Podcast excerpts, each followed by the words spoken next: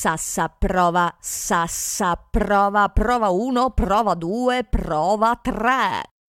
L'idea del festival nacque da Amilcare Rambaldi, un ragioniere di Sanremo che voleva rilanciare il casino della città. Dopo due rifiuti, l'idea si concretizzò nel 1951. A vincere la prima edizione fu Nilla Pizzi con il brano Grazie dei fior. Il teatro Ariston diventò la sede del festival solo nel 1977.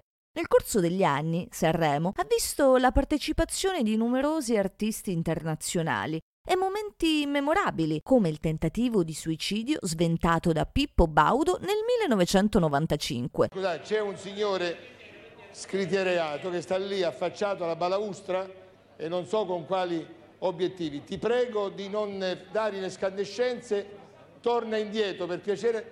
Ecco, fammi la cortesia. Fammi la cortesia. Nelle prime edizioni il festival non era una competizione tra cantanti, ma tra canzoni, con un numero limitato di interpreti che presentavano più brani. Questo format iniziò a cambiare nel 1972, dando così più importanza agli artisti.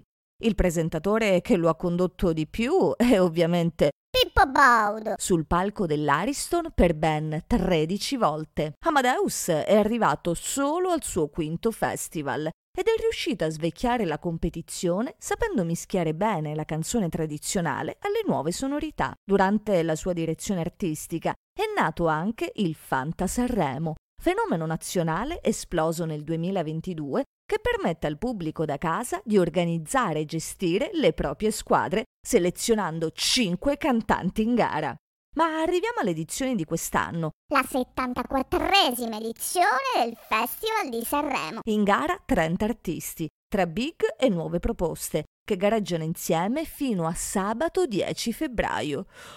Oh. Un super cast con Alessandra Moroso, Alfa, Angelina Mango,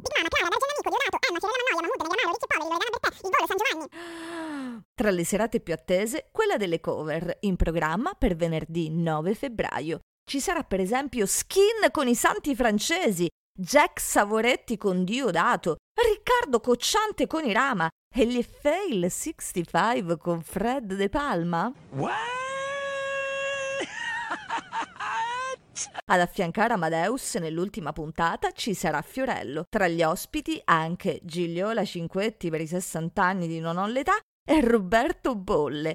Insomma, non ci resta che annullare gli appuntamenti e guardare tutti insieme il Festival della canzone italiana. Ale, Ale, svegliati, Ale!